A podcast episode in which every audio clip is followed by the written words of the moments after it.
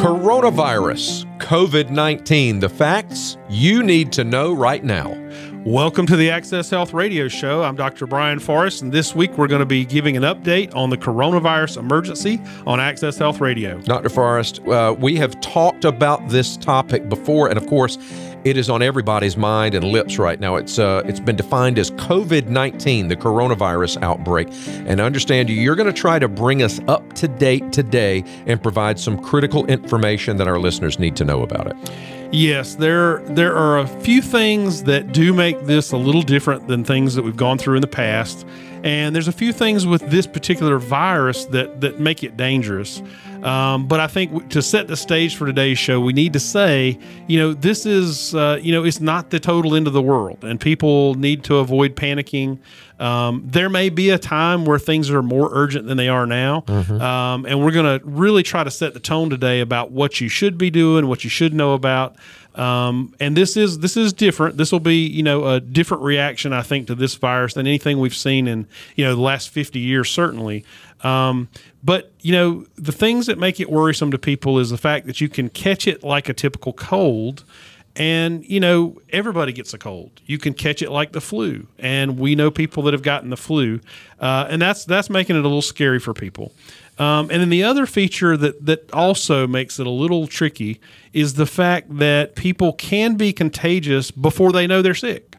Um, think about somebody who you know normally has some mild allergy symptoms, and maybe they traveled somewhere, and maybe they've got a little bit of the sniffles.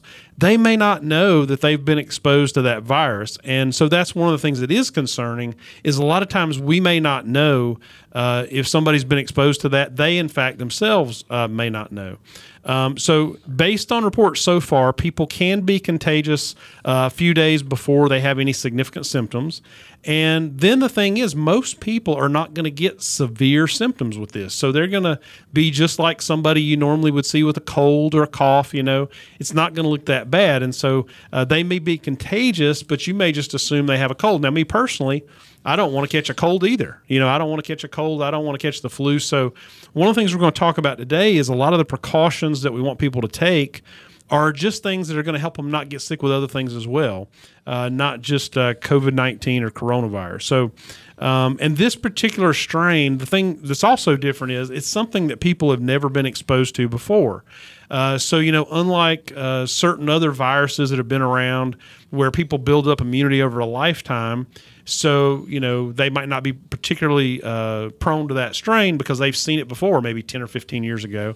Uh, this is sort of a novel uh, one that people haven't been exposed to. And so eventually we probably are going to get in a situation where a lot of people will, will catch this.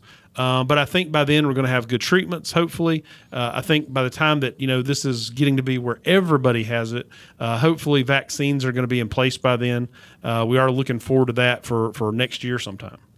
Now, since we did the initial show several weeks ago, things have changed a lot. When we did that first show, uh, there had been no deaths reported. There were only a couple of cases. Now, the death rate appears to be somewhat around 3%, and people across the country, coast to coast, have contracted it.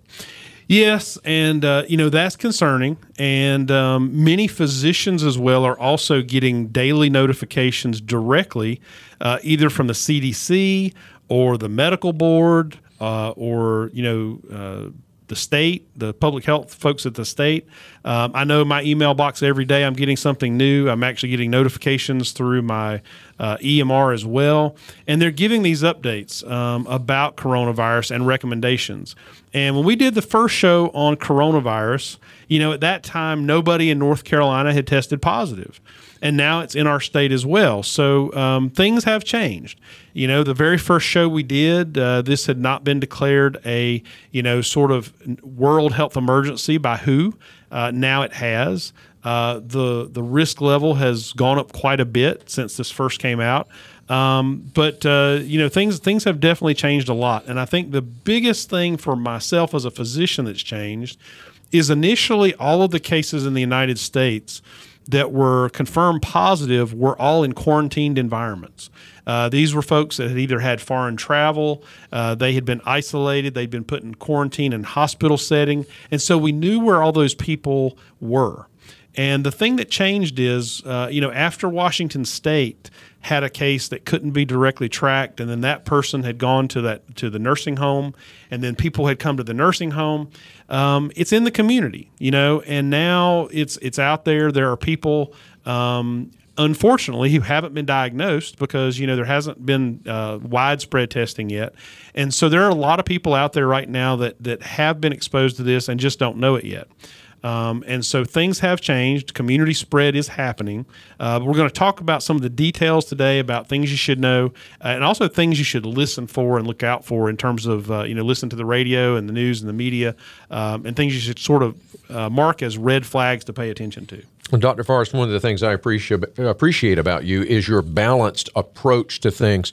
So, uh, first question that comes to my mind: What are the things that people should watch out for or should be paying attention to on the news when this is reported? Well, you know, I think right now the most important thing to do is to have, uh, you know, you don't need to be monitoring the news networks all the time, but I think you do need to have some daily uh, awareness about what's going on, uh, and you need to pay attention to, you know, the the the update probably on a daily basis uh, about the numbers of cases and places where they are, particularly uh, in your community. So, you know, if you've had cases in your county, if you've had cases in your community, uh, then you definitely need to keep up to date on you know sort of that local threat level. So you know right now we, we would still even say that on a national level, if we just took you know a random person in the United States, their odds of contracting this or dying from it is extremely rare. On the other hand, if you're in a community where it's being spread by community spread, you know your chances of contracting it are relatively a little bit higher. Um, so when it's in your community or in your county, you know community spread is going on. You want to make sure you've got some basic preparations. Now, um, I know when we did our first show, uh, we talked a little bit about that, and at the time there were plenty of supplies on the shelves. Um, and after that, you know, within a week or two, uh, people started to sort of hoard some supplies. Um, and you know, we don't want to overdo it. You know, get enough for you and your family, not enough for you and everybody else's family, because we want to make sure there's things available for everyone. But I do think that it's always good to have some basic preparedness. Um, because not just of this, but any outbreaks of disease and disasters that can happen. Um, but we always are going to have a little bit of notice. And so if you're staying tuned in on a daily basis to what's going on with the numbers of people who have uh, COVID 19 or coronavirus in your community, um, and you get those basic uh, essentials for preparedness uh, so that you can kind of hunker down at your house if you have to, if it comes to that um, then you'll be in good shape. Now, I've already posted a list of equipment and supplies that I would recommend for just having for general medical emergencies uh, on our website at accesshealthradio.com. Uh, I'm also, uh, you know, besides that list, I'm also going to have some links there that will provide some live updates.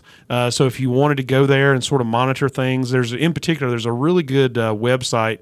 It's being done by John Hopkins, and they're they're monitoring CDC data and other reports. Uh, but it's a it's a site that updates every few minutes, and it has numbers of cases. It has a mapper for where those are and that kind of thing. And I think it's good information. So I'm going to have some links to that for live updates available on our radio show website. Um, for folks because we can't obviously keep people up to date every week uh, on a day to day basis what's happening. And uh, I think people do need on a daily basis to sort of see what's going on. Uh, something else, you know, that I would look out for, and uh, this has already happened in some cases, but I would look at what's happening in other states around the country uh, where they've had uh, more exposure because, you know, what happens other places, maybe, you know, how things look in your area or your state, you know, several weeks or months from now. Um, and one of the things that I would I would look out for in any state is if your state declares a state of emergency. Uh, if they declare a state of emergency, they are basically indicating that you know this is going to have a major impact on our area in one way or another. Um, and so that would be sort of something I would pay attention to. You know, um, if any state or community declares a state of emergency, that would be a time where you know my my red flag would go up, and I'd say, you know, we need to pay a little bit closer attention to this. Uh, now, the truth is, um, I think at this point, there is some inevitability that at some point uh, in the future, COVID 19, coronavirus, is going to be something that most people have been exposed to and that uh, many, many people have been infected with. But many people are going to get it and not even ever know they had it because in many folks, the symptoms are very mild. Um, especially, and this is very fortunate right now, it looks like, especially in children, um, the symptoms are very mild. Uh, and it looks like maybe the transmission is lower. We're not really sure what's going on there. Um, but, uh, you know, you might never know you had COVID 19. But if we fast forward it and we, you know, go a few years in the future and we were to antibody test, you know, everybody in the country to see if they had had, had it, probably a significant proportion of the United States uh, would have, have had it at some point, but many of them may have never really even gotten sick, or some of them may have just said, Oh, well, I had a cold this past weekend or whatever, and it may really not have been uh, that big a deal. The number of people that are going to get really, really sick with this is very small. Uh, and the number of people that are going to get sick enough to need to go in the hospital, it looks like, is is twenty percent or less. Um, so for most people, this will just be like anything else you would catch. Uh, you know, certainly flu can put people in the hospital and, and people die from flu, and it's much more widespread. Uh, you know, by many factors uh, than coronavirus is nationally right now. All right, thanks, Dr. Forrest. Uh, straight ahead, Access Health Radio Tip of the Week answers to questions on the coronavirus with Dr. Brian Forrest. Welcome back into our coronavirus update here on Access Health Radio. Right now, though, it's time for our health tip of the week. I bet it has something to do with coronavirus and staying well, Dr. Forrest. Uh, that's correct. And uh, we'd like to thank We Care of Apex for sponsoring our Access Health tip of the week. They're located uh, in Apex, uh, right off of Highway 55, and their website is www.wecareofapex.com. Uh, the tip of the week this week uh, is something I know you everybody's probably heard before, but I just can't emphasize it enough. Is to wash your hands every time before you touch your face or food, or use any sanitizer with more than 60% alcohol and let that dry thoroughly um, before you touch your face or you touch your food. And if you are sick with anything, it doesn't have to be, you know, COVID 19. If you're sick with anything, stay at home. Uh, because, you know, the thing is, if you're out and you're coughing and sneezing, that's going to make people at your place of employment uh, nervous. They may stay at home not because they're sick, but because they're trying to avoid somebody that's coughing and sneezing. So, you know, if you're sick, you know, try to stay at home. Uh, if you if you witness people sneezing or coughing, maintain at least a six to twelve foot distance. Um, and and lastly, don't use a face mask to prevent coronavirus unless you are professionally trained in its use and fitted. Otherwise, they can be more of a liability than an asset. They do help protect people who are properly trained in their use and who know how frequently they should change them out um, with sterile technique and fitting. But for example, if you were to take off your own mask with your hands that aren't sterile, you're infected. If you leave a mask on too long so that the pores are saturated with humidity and the airflow has to go around the edges of the mask, you're infected. Thinking you were protected, now you're just breathing in around the mask. Um, or what if you think you're protected because you're wearing a mask and gloves, but then your eye itches and you scratch it? I actually saw some footage the other day of a guy in an airport and he had his mask on, but he was scratching his eye. And I thought, if you're doing nothing at all, right? You've got right. this mask on, but you just took your hand yep. and you just scratched your eye with it. So again, if you, uh, most people should not be uh, wearing masks, especially in the public, and they're not going to work very long even if you were using them properly. For healthcare professionals, they're tra- they're changing those out uh, very very often when they use them, so they don't get cross contamination and so the pores don't get clogged. Uh, but if you're trying to get a mask and wear it all day, you know, around the mall to protect yourself, you're just really not accomplishing anything. Uh, so I know that probably every patient that comes into your office has questions about coronavirus this week. So let's go some uh, through some of the most common questions that you've been getting about this COVID nineteen. Yes, yeah, so both patients and uh, I've gotten emails as well, um, and I'll just u- go over the highlight questions. So one is, you know, what are the symptoms of coronavirus? Well, the problem is they're just like almost everything else. You know, the, they're viral upper respiratory infections. So it may look just like somebody who's got a cold. It may look just like somebody who's got the flu. Uh, one of the exceptions is it does go along with a pretty high fever. Um, but again, people may not have that high fever by the time they're contagious. Okay. Um, another question I've been getting is can it be transmitted on surfaces? Can it be transmitted on clothes? How long can it last on those surfaces? So here's the honest truth is we don't know. We don't know the answer yet, but I think we can look to other viruses that are similar and and probably make a fair assumption that it does live on surfaces at least for a few hours and that it may there are viruses that are transmissible on clothing um, and so it may be that it's on clothes. So if you know uh, you were in an environment, if you were a healthcare worker treating somebody with it, if you were in a household with somebody who'd been diagnosed and they sneezed on your shirt, would I think that reasonably you could actually catch it from your clothing? Probably a reasonable person would say yes. Um, but we don't really know how long it stays on that surface. Um, so disinfect and clean everything you can uh, as thoroughly as you can. Uh, but we really don't know how long it can can live on a surface yet. Uh, another question I've been getting is: Will this end up causing a change to the daily lives of most people? And I think the answer to that is yes, but not necessarily because they get infected. I think that uh, people's reaction and response to this virus is probably going to be more life changing than the virus itself for most people.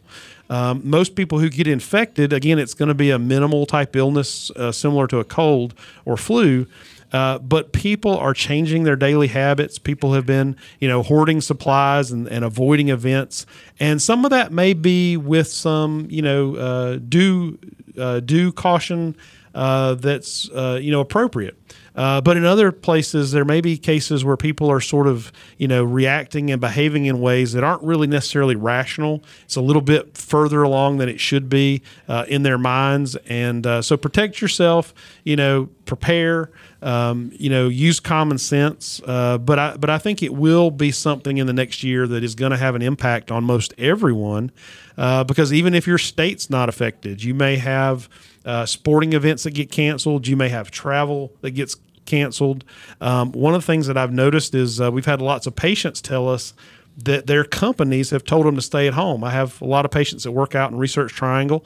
Um, and even you know recently they've said their employers have said, "Hey, look, we're going to telecommute for everything. We're going to do everything over the phone." Um, so it's gonna it's gonna change lives. It's gonna change daily routines. Um, you know, even if you're not affected. I think one of the things for us to try to do is try to not let it affect our daily routines any more than it really has to. I think that's that's important. Uh, next question that I'm getting a lot is: Is there treatment? Um, so far, there really isn't any treatment. There's uh, experimentation going on on some antiviral uh, compounds.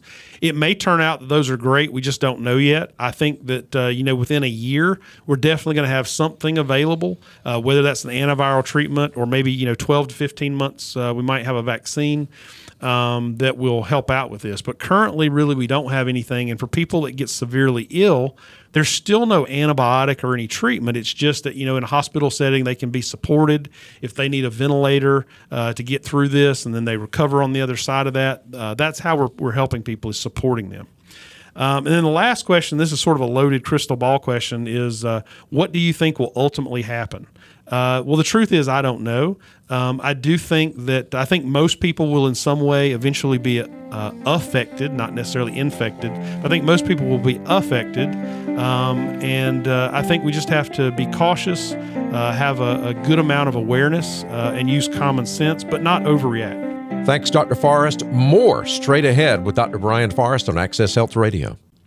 Okay, Dr. Forrest, time for our Access Health Trivia of the Week. Well, keeping with the theme, I thought I'd talk about uh, trivia about Spanish flu, uh, which was really a bad pandemic back in 1918. And the uh, death rate was approximately 2.5% with uh, that Spanish flu, and between 20 and 50 million people are estimated to have died. Uh, and the world population was a lot lower then. So, uh, you know, hopefully we're not going to see anything like that uh, this go around. But uh, yeah, that was a devastating pandemic back in 1918. Our scripture this week is from Second Chronicles 29. If calamity comes upon us, whether the sword of judgment or plague or famine, we will stand in your presence before this temple that bears your name and will cry out to you in our distress, and you will hear us and save us. Thank you for listening to the Access Health Show, and we look forward to joining you again next Sunday at 4 p.m. Until then, God bless your help.